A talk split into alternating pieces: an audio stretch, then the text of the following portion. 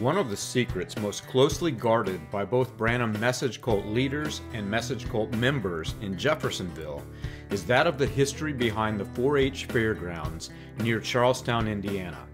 Not only is it a favorite attraction for local cult members, its very existence means that details concerning Branham's Russian prophecy failed.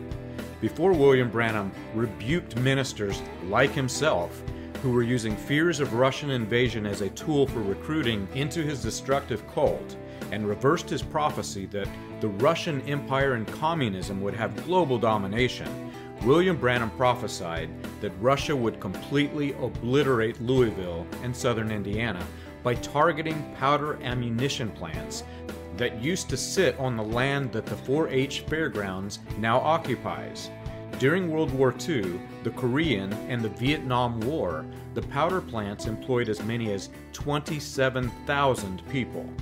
After they were decommissioned, however, Branham's prophecy of the Russian bombing of these plants was deemed a complete failure. Cult members selling waffle cakes and showing and viewing livestock, listening to music, or standing in line for the rides are actually celebrating the failure of Branham's prophecy.